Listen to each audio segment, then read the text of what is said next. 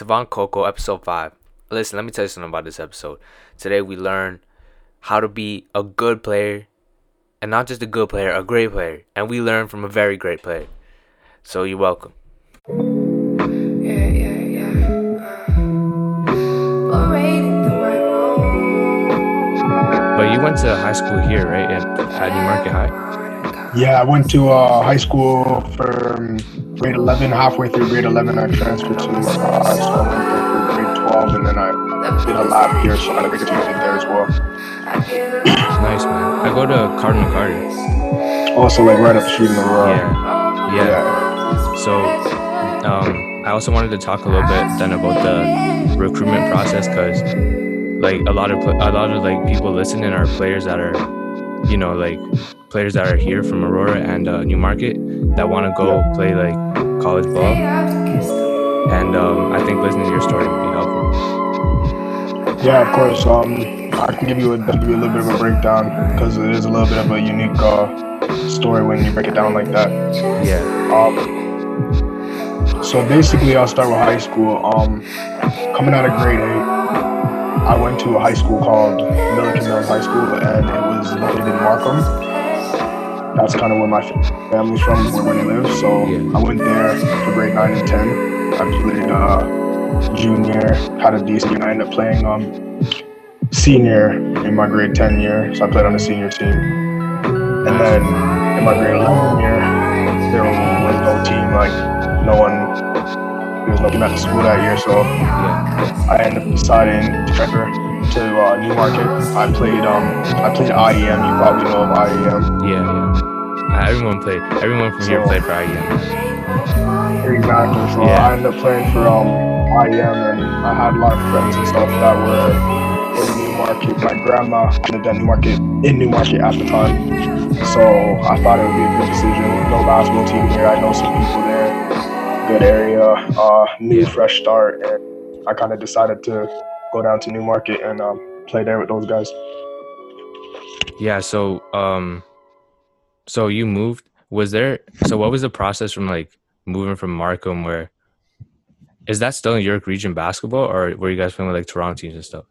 Yeah, yeah, it was York Region, so we'd play teams like Brother Andre, Oh, okay. um, you know those teams, teams like that. So we'd be playing those teams, and then like crossover games and maybe tournaments. We'd probably play some teams from more north, like Newmarket or Aurora, those ends. So Yeah. So, how did you feel like the? Do you feel like there was a difference in competition when you came here at Newmarket? Um, honestly, it was relatively the same in York Region. Um, I think it's relatively the same. Honestly, there's some really good basketball in Newmarket. I Yeah. always people that like it's really underrated. I think there's a lot of hoopers that come from Newmarket. You probably know a lot of older guys that play, a lot of guys that can hoop, and Yeah. people. It's really underrated out there. So some some guys that can hoop. It's a little bit of a different style, I guess, but they definitely know the game is watching. Uh, a lot of good structure. So So you're playing at Newmarket. Um, you were playing at IEM for like rep and AU and stuff. yeah, I was playing for IEM. I was playing IEM House League like starting from like grade four. My Yeah. grandma side, so I was playing their house league, and then they started the rep teams and stuff when I was in grade five, and then I pretty much played there all the way up until I was done playing. So So you didn't play for any other like um top AU team or anything down Toronto. I I did play for Canada Elite for one summer. Yeah. You know Canada Elite. Um, Yeah, they're nice. what are they known as now? Yeah, they're known as something else now, I guess. But No, they're still the time I Canada playing- Elite. Oh, they're still Canada Elite. Yeah. Oh yeah, they are still Canada Elite. Yeah. Yeah, I was playing for them for a bit, and um, played for like two tournaments, and that was pretty much it. I didn't really do too much with the AU basketball, so that's kind of unique for a person in my position. Usually, guys get Yeah. that experience. I didn't get that experience, and which is a little bit unfortunate, but that's how it goes sometimes. Yeah. But still like you you managed to get a um to go to play post secondary. Um so what was that recruitment process like um coming from Newmarket? Um, honestly, it went really pretty well because um before Newmarket, before I moved there, I wasn't really known. Like, you know, I wasn't I never played a year. You know, a lot Yeah. of guys grade eleven, I didn't play grade eleven. Um, I wasn't like the top player in my classes and stuff. So when I came to Newmarket, there was actually a pretty solid team there. They had guys. I'm not sure if you you know Michael Chow. Oh, of course. Um, yeah. Yeah, so everyone knows Michael Chow. So I was there. Michael Chow was there. My friend Marcus. Oh, of course, Marcus. couple Yeah. guys. man. Yeah, Marcus was there too. So uh, guys, when I was there, they had a pretty solid team. So when I was there, it was like a perfect fit. Yeah. And uh, from there, we we played in some good tournaments because they had a good season and they were a known team already. So how Yeah. my recruitment kind of started was we played in a tournament called the uh, Pinky Lewis tournament. It was in uh, Hamilton. It was at McMaster University, and at the time back then, that was a pretty big tournament Yeah. for like high school uh, high school tournaments. So when I started there, um, I guess I played really well. I, sh- I performed really well. So we ended up going to the finals of that tournament. We ended up losing to a really good team, and it kind of put uh, Newmarket high on the map. And then obviously Yeah. with that came with the exposure with me. So from there, I kind of got ranked in the top 50 players in the country from there, from that one tournament. And then, you know, there were some schools there, and then my recruitment kind of started from there. Yeah. So um so what school did you first uh not sign to, but like what was the first uh option that you wanted to go to for uh university?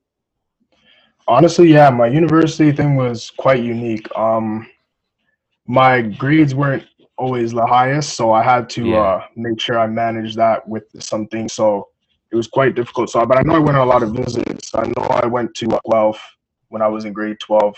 That was a Yeah. good visit. I was really considering them, but you know they they have a really high academic average. So I advise anyone that's thinking about university in Canada to make sure you know you're you're focused on that academic piece too because that's definitely really important and just having that alone will open up so many doors to you so that's my advice to Yeah. anyone coming up in elementary school going into high school you know you can't escape that you know i was Yeah. unfortunate enough to uh, s- get by but you know it, it, it eventually comes back to you so Yeah, that's So, something yeah, that I was so- talking about last last podcast that I did with uh Johnny. Um Yeah. I don't know how to say his last name, but yeah. when you kazu yeah, him. yeah, that's He was talking about the same thing. Like, um, you need to get your grades up if you want to. Like, even if you're a really talented basketball player, having good grades is like a good bonus too. Yeah, it's a really good bonus, man. Like I'm a prime example. I'm a really good basketball player. I guess you could say I'm a really good basketball player. No, and, you uh, are. Yeah, and then uh, I appreciate that. But yeah, and you know, um, the grade piece wasn't there for me. The academic piece I kind of struggled with, and it, and it and it came back and um, it definitely made things more difficult. Makes your Yeah. options a lot more small. You know, you have smaller options. You have a smaller pool to pick from, and so that's my. I, I same thing Johnny's saying. I would say the same thing. You know, grades is uh something that's a major emphasis for sure. yeah. So, So, um, yeah. No, go ahead. I was gonna say, yeah, moving forward, you're talking about the recruitment thing. So, Yeah.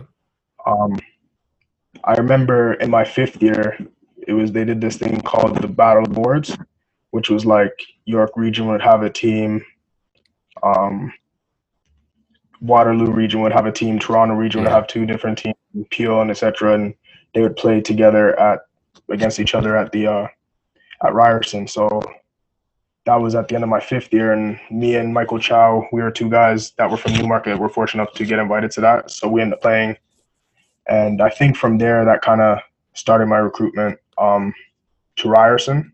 So Yeah.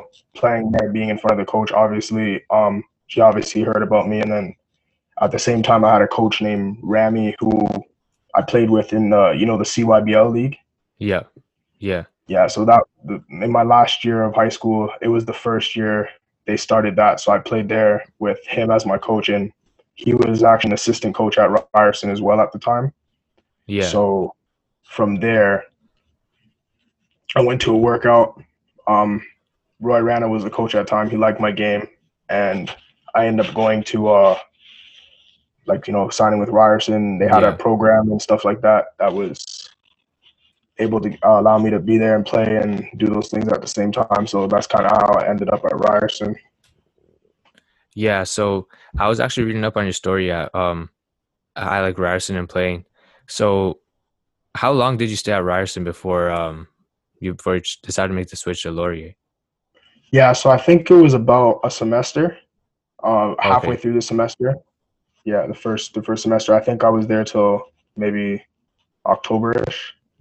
Because I guess you start in summer, so we were there Yeah. all summer, July, August, and so probably just halfway, just be just before the season started. Okay. So what was the in that time that you were there, like what do you think the biggest uh difference was from being in high school and playing basketball to being now in a university level? Honestly, I think the biggest thing was like the pace and um, understanding the game. Yeah. I think like the spacing of the game, um, the verbal. I think that's a big thing. Like the vocabulary they use, everything has a, a name. Every position on defense, those kind of things. Just Yeah. the pace in general was a lot quicker. So I think if I were to organize it in a list, I would say the pace, uh, the vocabulary, the intensity, and Yeah. definitely the coaching. Right, the, the coaching is a lot more intense. You know, you're not really even if you're not coming from being the best player again on this team anymore, not necessarily. You know, you're coming in, you're in a different spot, so you kind of have to learn from a different perspective and um, kind of make your mistakes and learn from them and grow and take as much in advice as you can from the guys that've been there and done that. So Yeah. So you spent that first uh first semester in uh Ryerson. Um yeah, so then you moved to Laurier second semester? yeah, I end up going down. Um, so to get into Laurier, I had to improve my grades. So that's Yeah. what I did. I focused on some of my grades and stuff for that second semester, and then from there I went and I was at Laurier from the that's that summer. So all the how do you feel like how do you feel like coming into Laurier like a new school and that being your second year of uh university like do you feel like even though you were new at the team do you feel like you still had like a a bit of an edge on all the other newcomers? Um, yeah, I think I did for sure. I think you know I had a sort of like you know what Ben Simmons had when he kind of was like not rookie, but he got to Yeah. experience that first year of kind of seeing things and being coached and seeing Yeah. the intensity. So yeah, it definitely gave me a a different perspective on what was coming and how to play in that in that kind of um intensity. So yeah, definitely gave me a little bit of an edge in that regards. Yeah. Yeah, I would imagine so. So now you move from uh um Laurier is in Waterloo, right? Yeah, so Waterloo. So moving from you know Toronto to Waterloo, um, like being away from your family and uh, away from the city, how is that? How is that like uh change for for you? Honestly, it's a it's a pretty big transition. Um, I remember I didn't even like come back home to visit for a while because you kind of get stuck in your own world over there. Yeah, Where it's a big transition. Um, you go from having, you know, not as many responsibilities to kind of having to have so many more responsibilities. You know, paying for rent, school, and you're kind of on your own, so no one's babysitting you. You know, but yeah, it was definitely a, a good experience. You know, you, you learn a lot. You kind of forced to make mistakes and grow up quick, right? So yeah, it was definitely a, a good experience being out there. yeah. Um, so how long were you staying at with Laurier for? I was there for two years. Two years. So in those two years, like, um, what do you think changed as a player? Like, you, how do you think you developed as a player in those two years at Laurier? I think I developed a lot. Um, I think a lot of it was relaxing my game. I was able to relax my game a lot more. Yeah, Um, I was able to actually learn how to watch film correctly. I think that's a big thing that people don't know how to do before they come to university is watching film and breaking down film. So I think that's pretty important. Um, so I think learning how to break down film was something that I actually still take with me till like now, especially Yeah. at Laurier. Coach was really good with film. Um, yeah, So I was actually when you said that, I was um I was thinking the same thing. Like it's kind of hard for me to like I know that I can watch film and stuff, but um can you give me like any advice and stuff on how to break it down and learn from it instead of just like watching it and taking it on in? Yeah, so I remember um, how a coach said it to me. I didn't really understand at the time. I was in grade ten, but a coach he coached at Canada Elite. His name was Coach Skinner.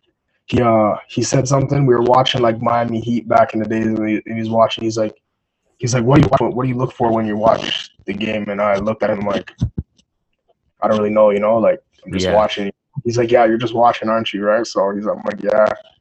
And he's like, so you're not seeing how on with when the ball's not there, you're not seeing what's happening on the weak side. You're not seeing what's happening off the ball. You're not seeing how this movement over here causing this thing on. I'm like, whoa.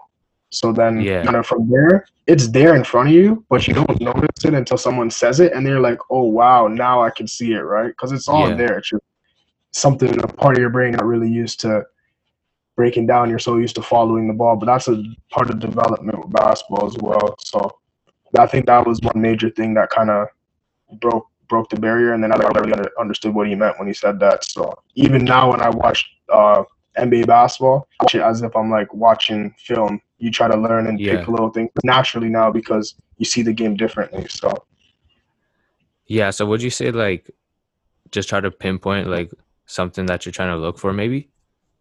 yeah, so what I like to do is like I look to like to look at little little details because those are things that I kind of make make the biggest difference. So like Yeah. separation on that back, how far is he getting, or Okay.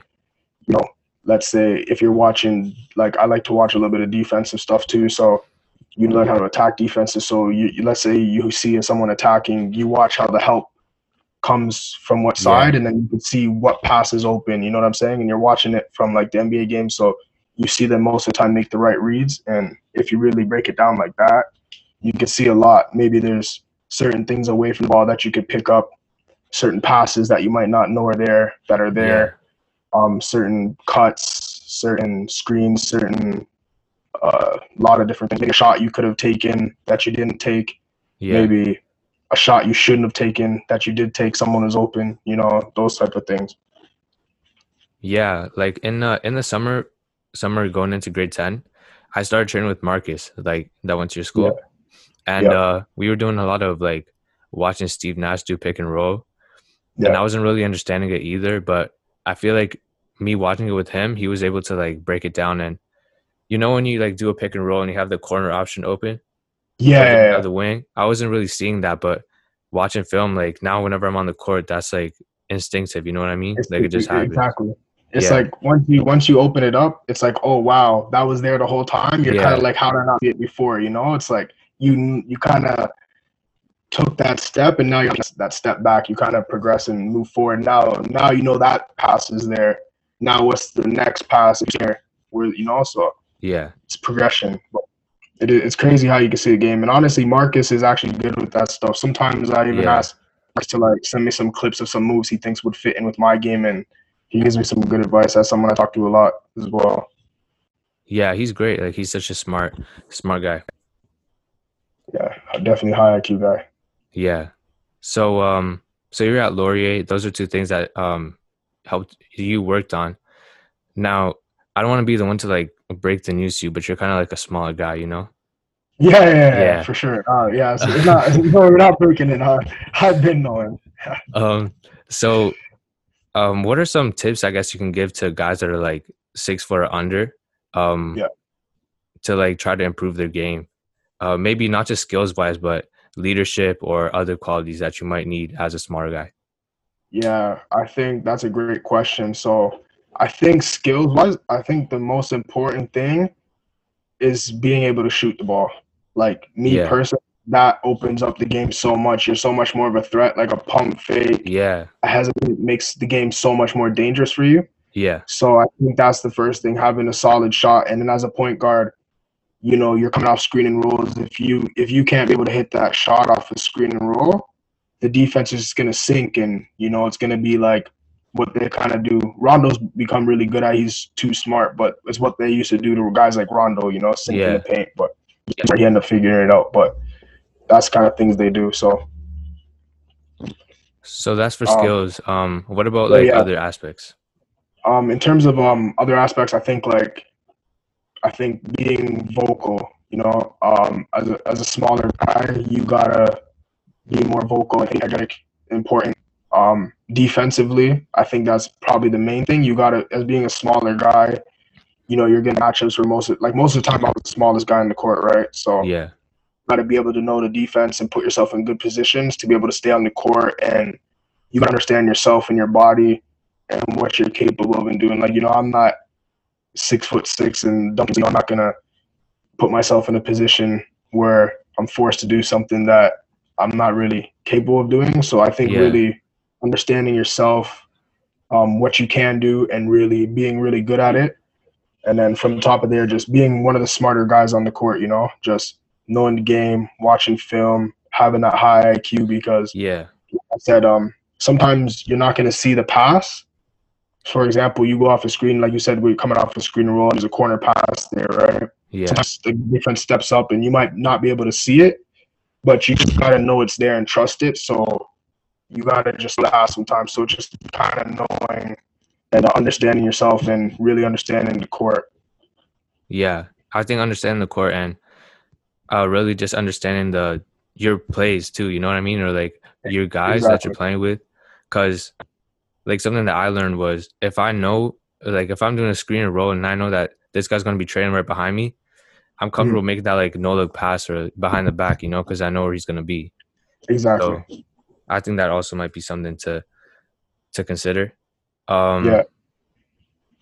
But yeah, so other than that, like you were talking about being loud and uh, I guess also being confident too, because I feel like usually once you're more confident, you're more comfortable on the court, and you know you could start talking. Um, so how do you think like there's some players that are um, I guess shy and don't really want to like talk a lot on the court. So Mhm. what's some advice that you might give to that player to like uh, open up?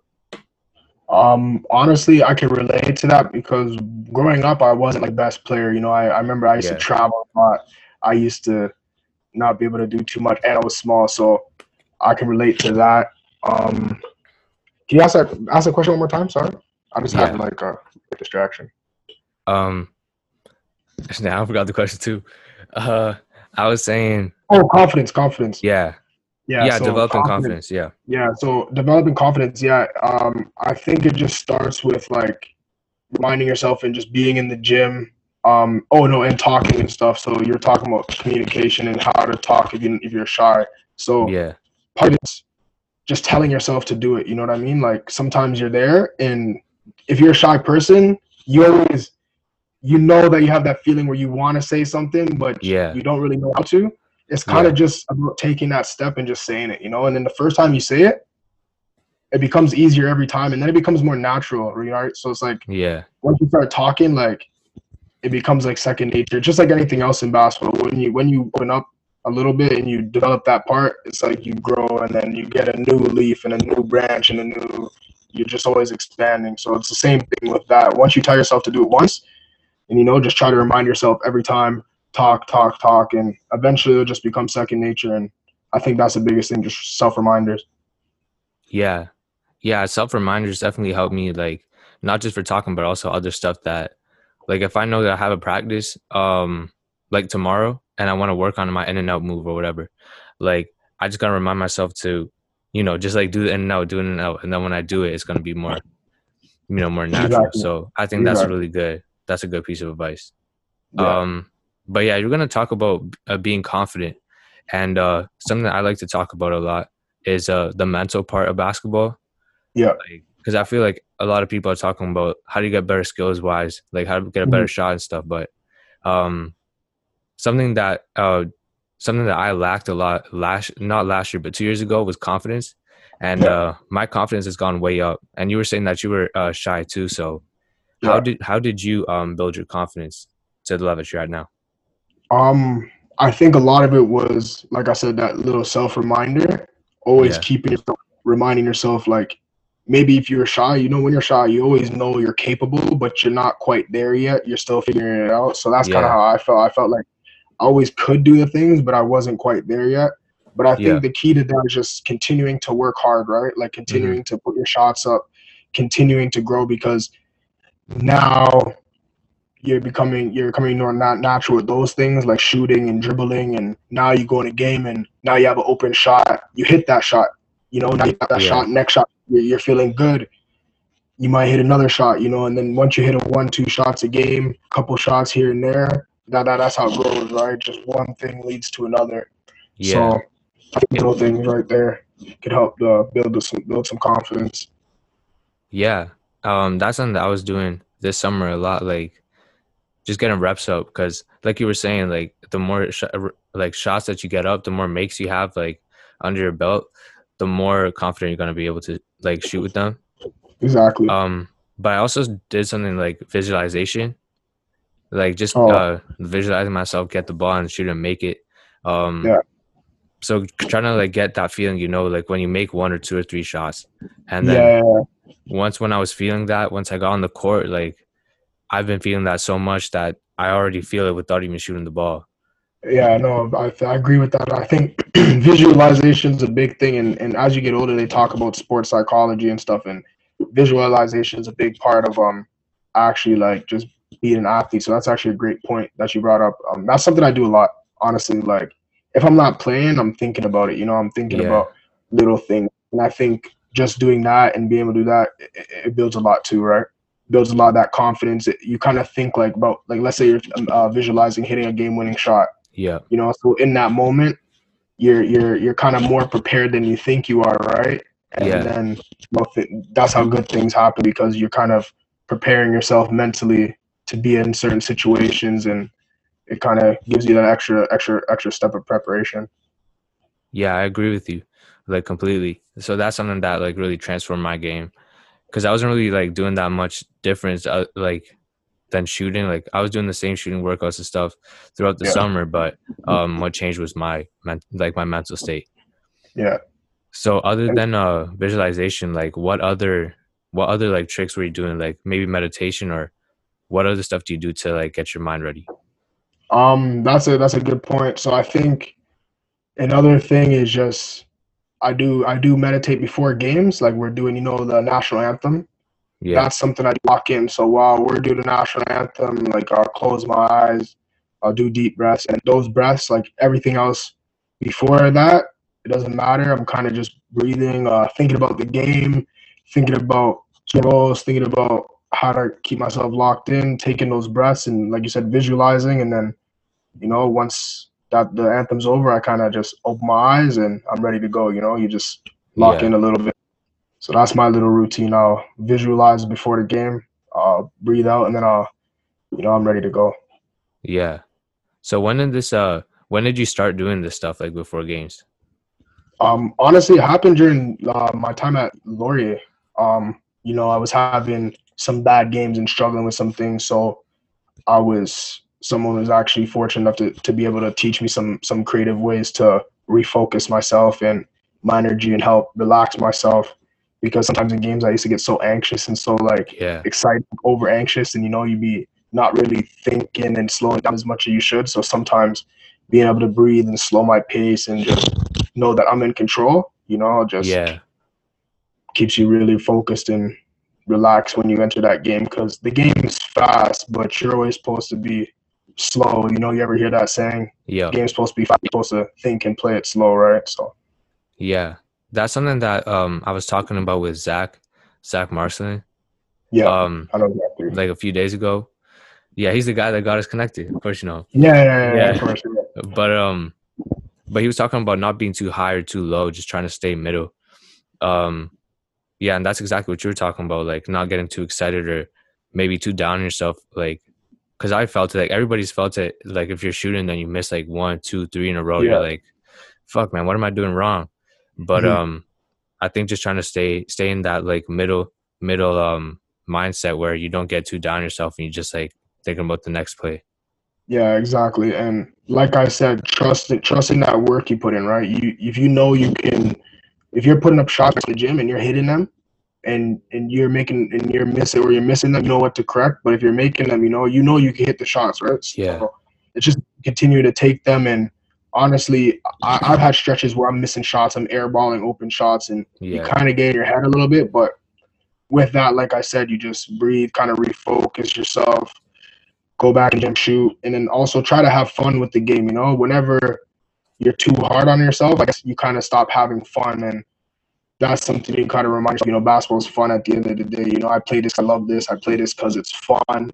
And then you find something else inside of you to trigger that feeling, and then everything will kind of come back in full in, in, in full circle. So Yeah. I mean, that reminds me like when I was younger, uh, you know, Justin Mitchell. Yeah, yeah, of course. Yeah, Justin Yeah. Mitchell. I was just talking to him today.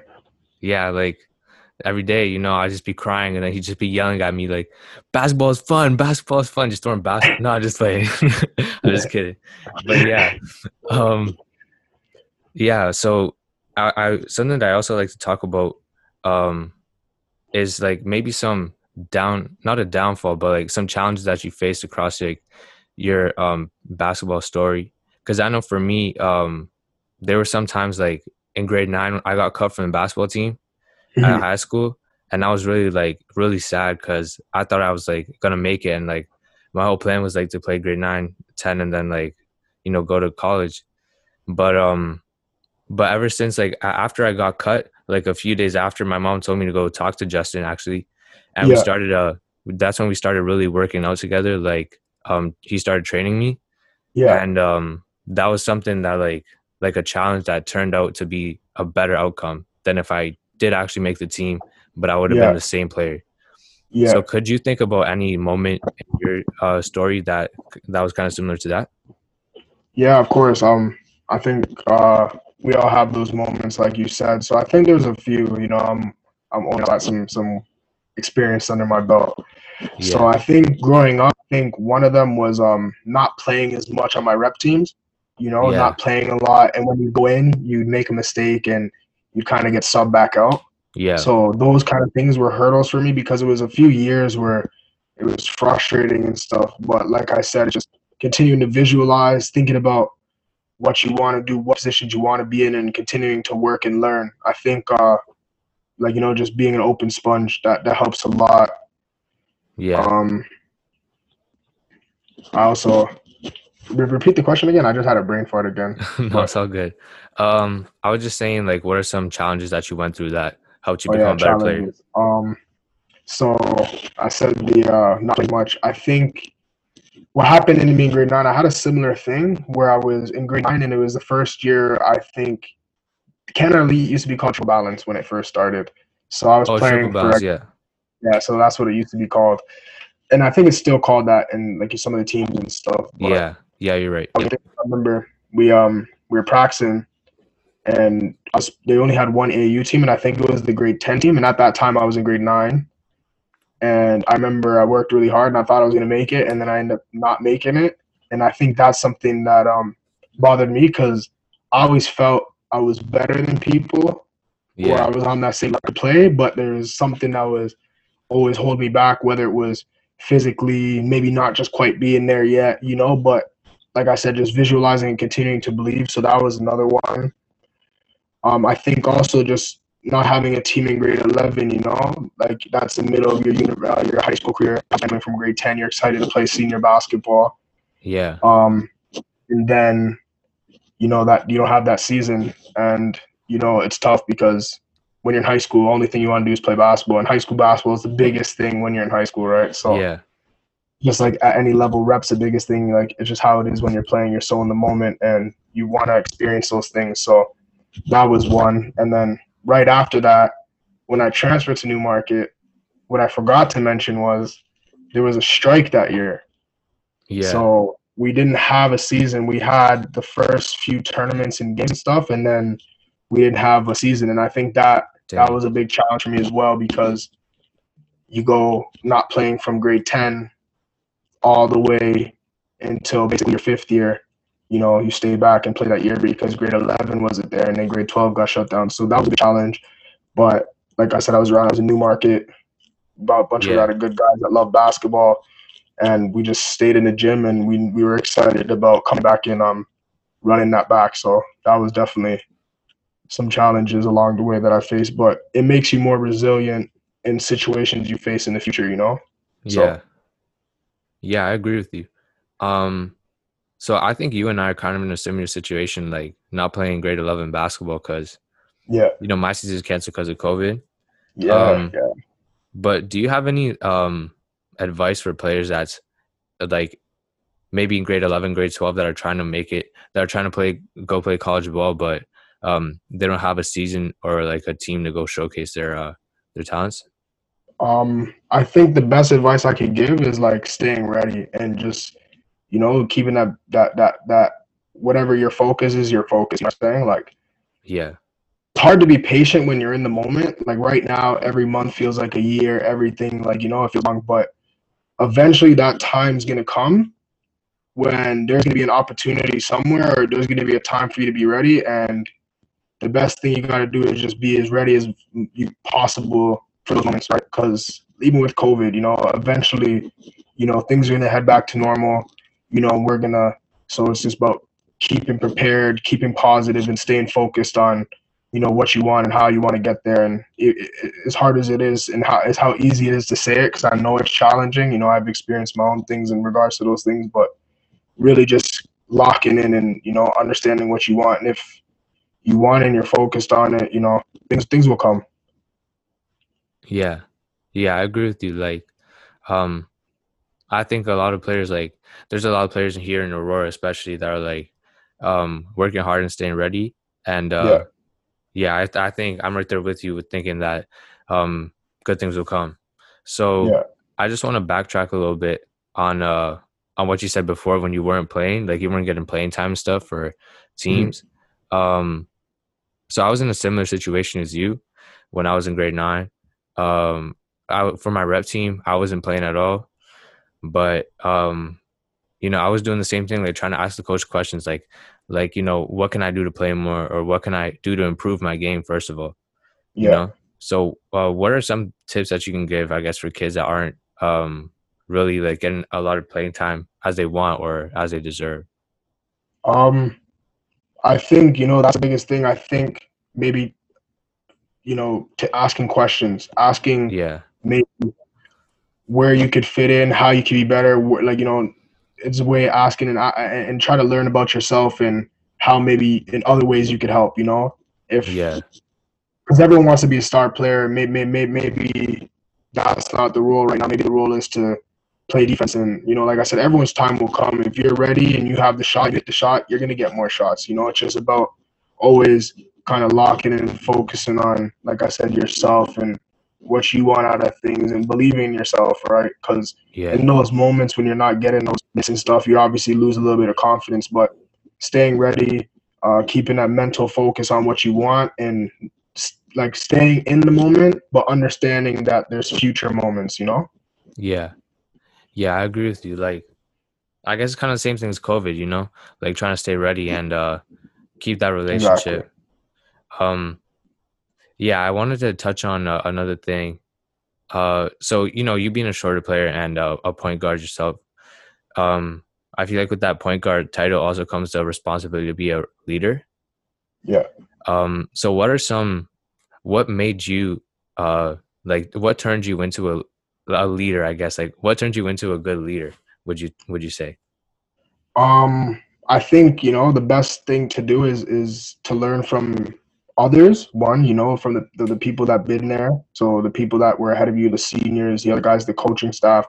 And I think the two most important things is uh, holding yourself accountable yeah and um, you know, because that's a big thing, right? As a, as a as a leader, and to grow those skills, you gotta know your flaws and understand yourself, and understand that. And then I think the second thing is understanding the people around you, right? How you can communicate with them, how you can push them, how you can talk to them, because not everyone's gonna be the same personality, right? yeah So just understanding personnel, especially yourself, and just like I said, just believing yourself and being Yeah. confident and just going on what you do in the best way you could do it. yeah that's crazy because uh zach said the exact same thing that you said like the same Yeah, thing yeah. so i guess um i guess that's true then that you that's what you got to be to be a leader. Um Yeah. yeah like i feel like that's something that i worked on uh grade in grade 10 um because i don't really have a season this year but um when i was in grade 10 like i wasn't really uh i wasn't really the, the top scorer or anything on my team. But um but what i was was i was a uh i was like the leader of the team uh in the sense that i was like always trying to give bring up everyone's spirits like Yeah. you know trying to bring the energy and uh like try to help help everybody that's around me because Yeah. i know that we're all trying to win so Yeah. you know if i we could all do that together then i mean i think that's the best Yeah. but um yeah like you Uh, said No, what are you gonna say? I was gonna say I could probably add one more thing onto that as you were talking. I think um, being more prepared than everyone else is a big part of being a leader. So knowing like a big thing so like knowing the other team's stats, the other team's plays, understanding your plays, knowing the offense, knowing what to run. I think um, those are also big, big qualities. Just being prepared and knowing those things because you're going to be in a situation where people are going to be looking to you for uh, answers, right? Sometimes you're not going to hear the coach in the huddle, and they're not going to say, and that's really what happens. They're going to go in the game and they're going to be Yeah. like, yo, yo, Kokko, what are we? doing? And I'm be like, yo, yo, this is what we're doing right now. And then, okay, okay, okay. So you always got to be locked in and prepared a little bit, just a little bit more than everyone else, right?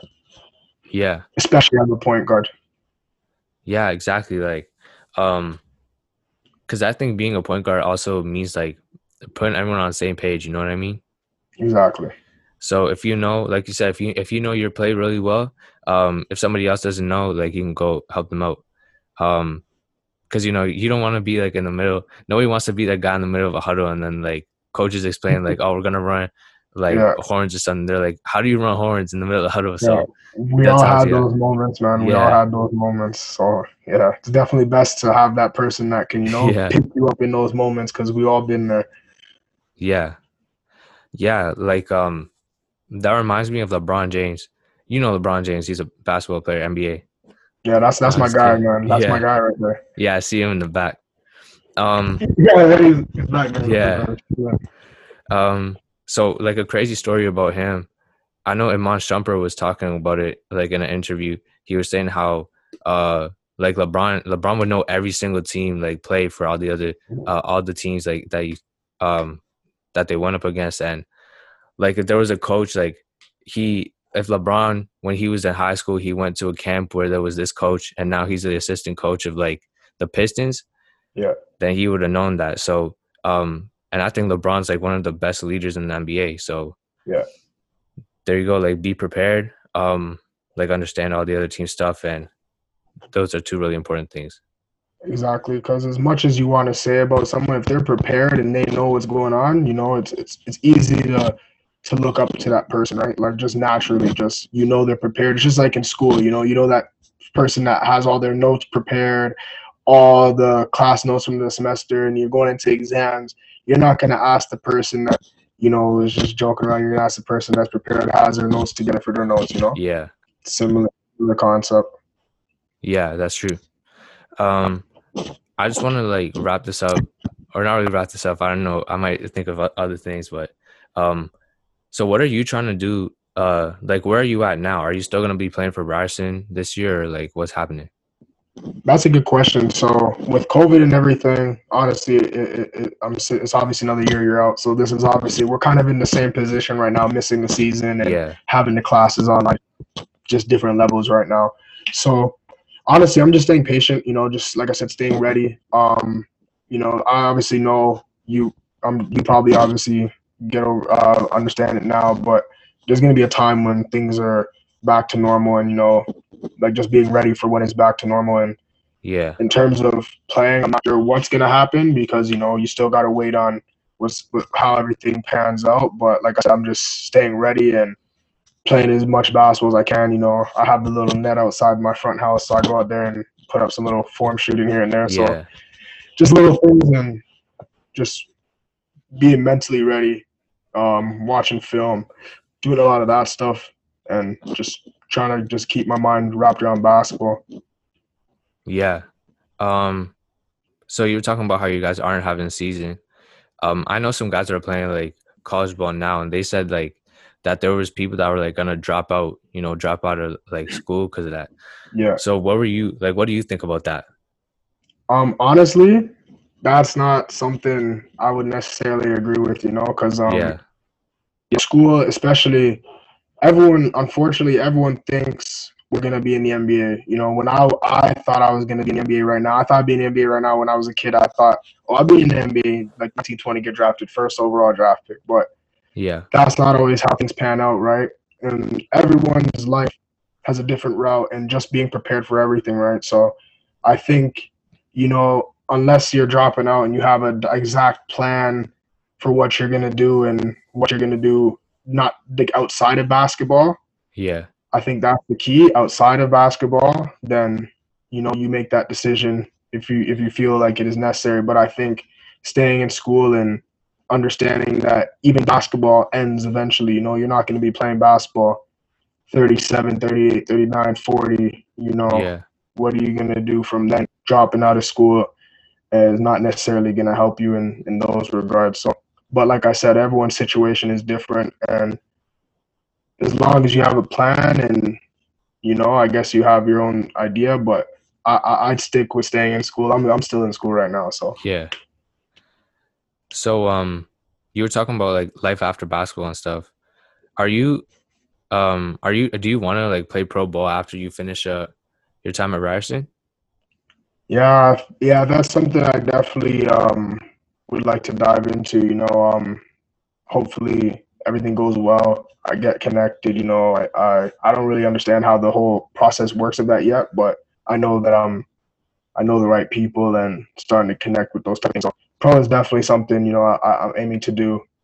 And I'm hoping that obviously just being able to play the game as long as possible is a blessing. So something I'm Yeah. uh, Yeah, I mean, I think it would be crazy to see somebody like another person from Aurora Newmarket that's playing professional basketball like like you know Kevin Pangos, he's playing yeah. uh pro ball and he's like one of the best like probably the best. No disrespect to you. I think if I would rank I, I would say you're like the second best player to come out of your region.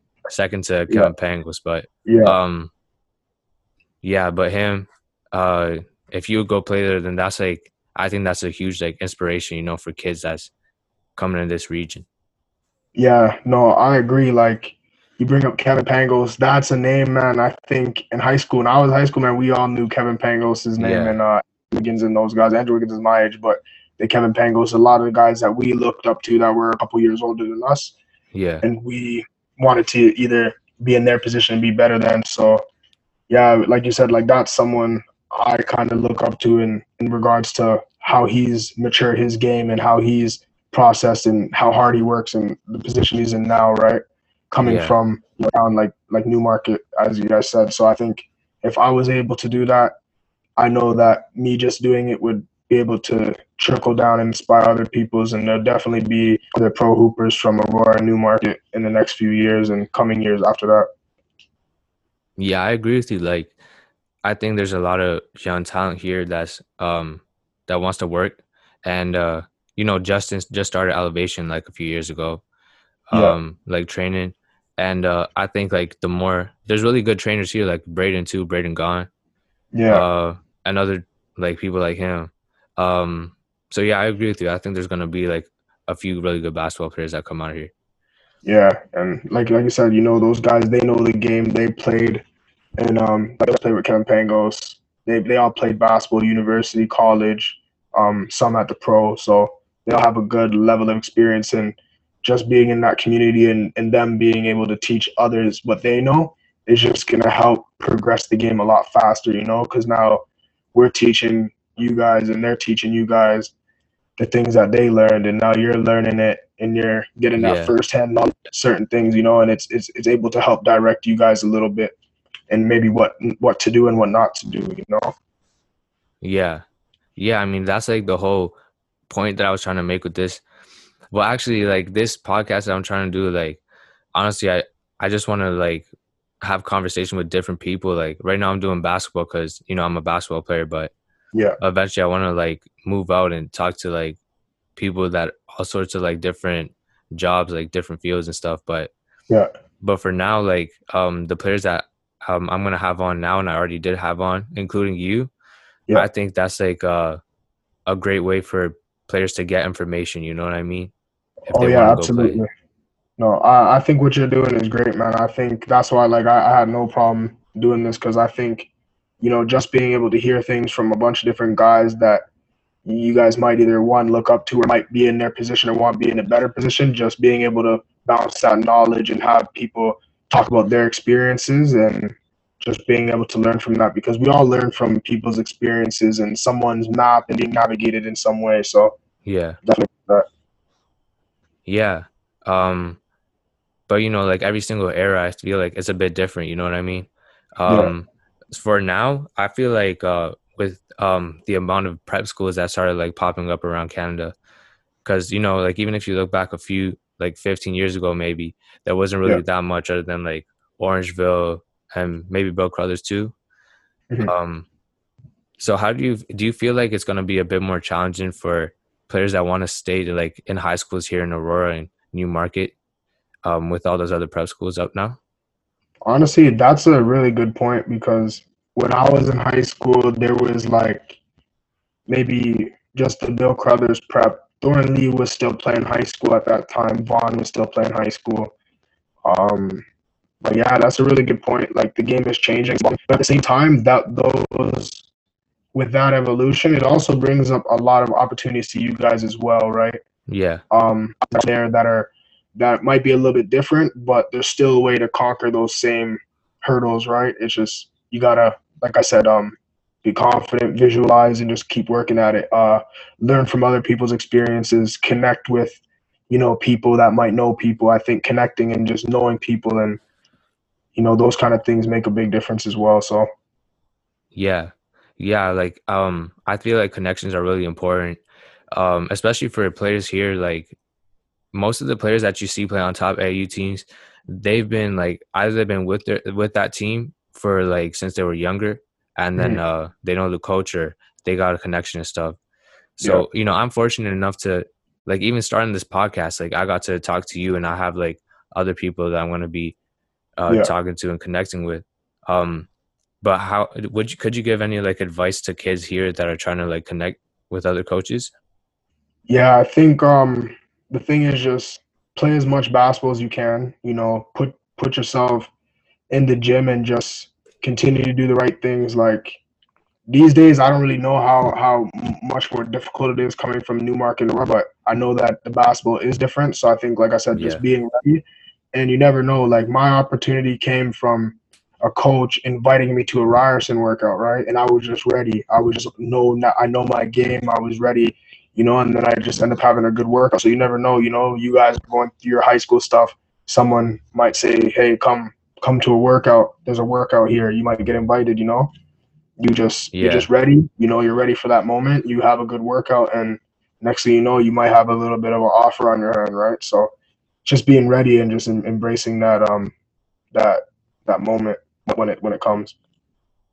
Yeah, and I think also like trying to put yourself out for like trying to put yourself out there for as many opportunities as you can. You know, Exactly. Yeah. because I like agree with that. I, I was gonna say, yeah, I agree with that. I don't think you can go wrong with putting yourself out there in any in any aspect. Yeah. Yeah, like um something that I felt here playing basketball, like I started training with elevation and stuff, but you know, after that I moved down to um and like IEM, but after that I moved down to Northern Kings and you know, I started at the bottom, but now I'm starting to like uh make my way up there Yeah. and get connected and then this like um this COVID like summer I started working out with uh RW, RWI and stuff. So I feel like a lot of players want to be loyal to their to one club and stuff Mhm. and i think it's good like loyalty is a really good quality to have but um what do you think would be more important to like try to move to try to like put yourself out there with as many people as you can or like try to stick to your um team I think you know it's a balance of both, right? yeah You know, going out there, like you said, being able to experience and see what's more out there. There there's nothing wrong with that, right?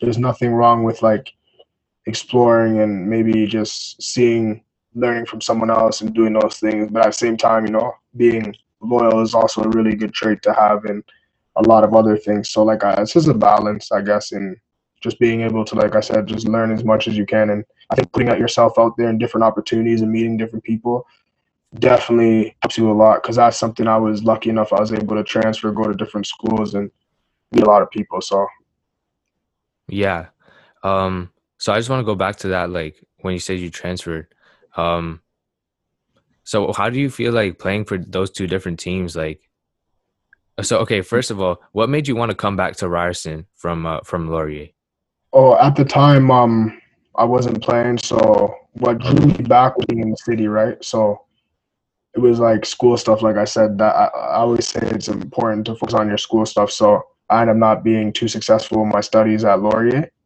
So then I thought maybe the best option would be to kind of be more at home and and uh, be around my family stuff, which would kind of keep me more focused. You know, because like I said, being away, a lot more responsibilities, those kind of things. And um, so yeah, being home and playing at Ryerson, obviously they're a really good team. I, I knew some guys on the uh, team, and I was friends playing tournaments and stuff, so they knew I wasn't playing, and you know, it was just uh, it ended up being a really good fit.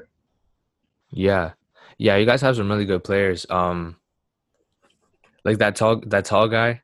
Um, like Yeah, how tall? Was he? Like, yeah, how tall was he? Like seven something. Yeah, I probably like I think he's like seven two, Wow, that's that's one seven two.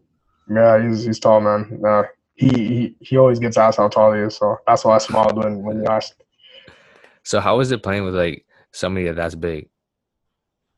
Honestly, it was really a blessing. Like for me, it was a blessing. Like you can do so many different things just by having a guy like that. Like just being able to throw a lob, you know, just Yeah, without having to overthink it. Like just throwing it up there and just knowing that he's seven foot two and he's like special and gifted and he's able to catch those things and throw it down and, and just him being able to draw so much attention, you know, allows you to open up your game so much. So like I said, it was just good to play maybe moving on to the next level where you're playing against and playing with big guys. You gotta know how to pass them the ball and even know how to throw lobs because lobs seem like they're easy to throw yeah, until you start throwing them right because you're not used to it. But I kind of got used to it. I was throwing him some lobs in the season and stuff, so it was cool.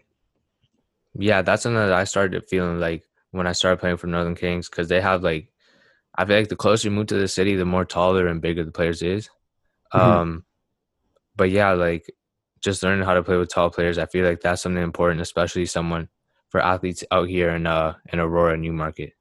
Yeah, because exactly like you said, you're not really playing. You're playing against guys like when I was in high school, our big man was probably like six foot two, you know, six foot three. Yeah. So, you know, being able to play with bigger players and guys that have different gifts is definitely a, a good experience for me, and was definitely a blessing. Yeah. So uh I just want to ask you one more thing and then we could wrap it up. Um what's what's like some of the biggest things that you took away from your college like experience from your first your first semester at Ryerson to where you're at right now? honestly i think the biggest thing like the most biggest thing was just um appreciating every day and every moment because like nothing's really guaranteed right Yeah. even if like last year just you know sometimes you go into practice and you don't take that practice for granted or sometimes you go in for a game and you don't take that game for granted or sometimes you know you're just in a bad mood so i think the biggest thing i take away is just appreciating every moment um being the best version of yourself as you can and just you know just pre- once you do those two things like honestly like a lot of things just naturally just come your way just by opening your mind a little bit Yeah. Yeah, I agree with you. Like that's something that um I know I said I was gonna wrap it up, but that's something Yeah, that I felt um that's something that I felt when I was like uh especially last year. I was I Mhm. was super um like ang- not anxious, but I was taking the game way too seriously, you know what I mean? yeah And I wasn't having fun with it. So once I started being more like relaxed and appreciative of, you know, like I'm here on this team, you know, let's try to be Exactly. appreciate where I'm at now. Exactly. I feel like my game started like my game started getting better, uh, even though I was taking it less serious. exactly because you know once you sometimes it's good to like you know bal- like i said balance is a big thing and i think it's good that you kind of caught that and and recognize that and now you can build from that and know when you hit that hurdle again because those hurdles might pop up again and Yeah, now you can know what to do in order to fix that feeling again you know?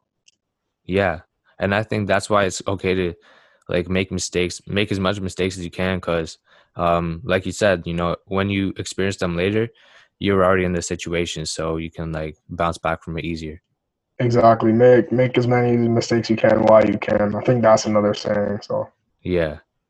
Yeah. Well, there you go, everybody. Um, so I think this was a great episode. Like we went over a lot of really informative um topics and Yeah. I feel like I really did learn a lot. Yeah. So um I just wanted to thank everyone that listened and um, you know, feel free to like if you made this far, feel free to like e-transfer me any amount of money that you would like. Hey, and thank you. Thank you for listening. Yeah, thanks for having me, bro. I appreciate it.